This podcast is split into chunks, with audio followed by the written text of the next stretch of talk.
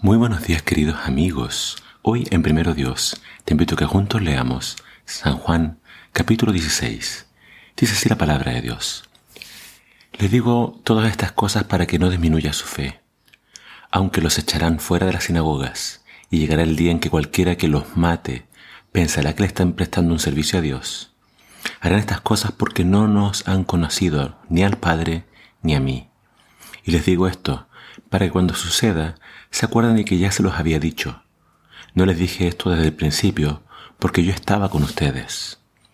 Pero ahora regreso al que me envió, y ninguno de ustedes me pregunta a dónde voy.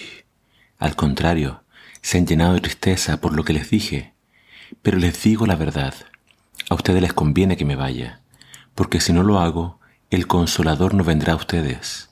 En cambio, si me voy, yo se los enviaré. Y cuando Él venga, convencerá al mundo de su error en cuanto al pecado, a la justicia y al juicio. Los convencerá en cuanto al pecado porque no creen en mí. Los convencerá en cuanto a la justicia porque voy al Padre y ustedes ya no podrán verme. Los convencerá en cuanto a juicio porque el príncipe de este mundo ya ha sido juzgado. Tengo muchas más cosas que decirles, pero por ahora no podrían soportar.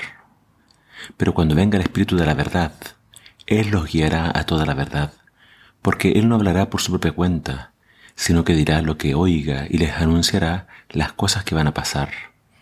Él me glorificará porque tomará de lo mío y se lo dará a conocer a ustedes.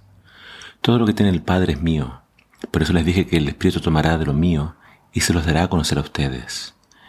Dentro de poco ustedes ya no me verán, pero un poco después volverán a verme. Algunos de sus discípulos se preguntaban unos a otros, ¿qué quiere decir con esto de que dentro de poco ustedes ya no me verán y un poco después volverán a verme? Y porque voy al Padre. Y siguen diciendo, ¿qué quiere decir esto de dentro de poco? No entendemos de qué habla. Jesús se dio cuenta de que querían hacerle preguntas, por eso les dijo, se están preguntando qué significa dentro de poco ya no me verán, y en un poco más volverán a verme. La verdad es que ustedes llorarán y se llenarán de tristeza, mientras que el mundo se alegrará. Ustedes se pondrán tristes, pero luego su tristeza se convertirá en alegría. La mujer que va a dar a luz siente dolores porque ha llegado su hora, pero después de que nace la criatura se olvida del dolor por la alegría de haber traído un niño al mundo. Eso mismo les pasará a ustedes. Ahora están tristes, pero cuando vuelva a verlos se alegrarán y nadie podrá quitarles esa alegría. Cuando llegue ese día ya no me preguntarán nada. Les aseguro que mi Padre les dará todo lo que pidan en mi nombre.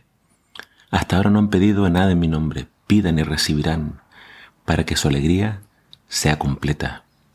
Les he dicho todo esto por medio de comparaciones, pero viene la hora en que ya no usaré más comparaciones, sino que les hablaré claramente acerca de mi Padre. En aquel día ustedes pedirán en mi nombre, y no digo que voy a rogar por ustedes al Padre, porque el Padre mismo los ama él los ama porque me aman y porque han creído que yo vengo de parte de Dios. Salí del Padre y vine al mundo, ahora dejo el mundo para volver al Padre. Con esta palabra Jesús se está despidiendo de sus discípulos. Y claramente todas estas palabras llenan a, a, los discípulos de tristeza.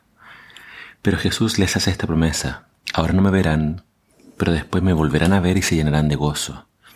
Jesús está hablando acerca de la resurrección. Y dice que cuando lo viesen vivo, ya nadie más podría quitarles esa alegría, ese gozo. Jesús en esta despedida les dice algo bien interesante. Les dice, les conviene que yo me vaya. Y para ellos eso es eh, increíble. ¿Cómo, ¿Cómo hace bueno que te vayas? Tú eres nuestro maestro. Pero Jesús les dice, si no me voy no puedo enviarles al Espíritu Santo. Jesús entonces presenta a la tercera persona de la Trinidad, y Jesús dice, hasta que yo no me vaya, Él no, puede, no lo puedo enviar. El Espíritu Santo va a estar con nosotros hasta la segunda venida de Jesús. Y el beneficio de tener el Espíritu Santo es que Él puede estar en todas partes, en todos nosotros. Y nos guía la verdad, nos hace entender la Biblia, las profecías. El Espíritu Santo es indispensable para nuestro crecimiento espiritual. Y dice que Él es el que convence de pecado, de justicia y de juicio. ¿Cuál es el pecado? No creer en Jesús. Hay muchos otros pecados de cuales el Espíritu Santo nos tiene que convencer, pero el primero es ese. Si no creo en Jesús, no tengo salvación, no tengo opción ante el juicio. El Espíritu Santo me tiene que convencer de que va a haber un juicio, por eso Jesús está en el cielo como nuestro abogado. Y también tiene que convencernos de que eh, tiene que haber justicia porque Satanás eh, ha sido expulsado del cielo y ha sido juzgado.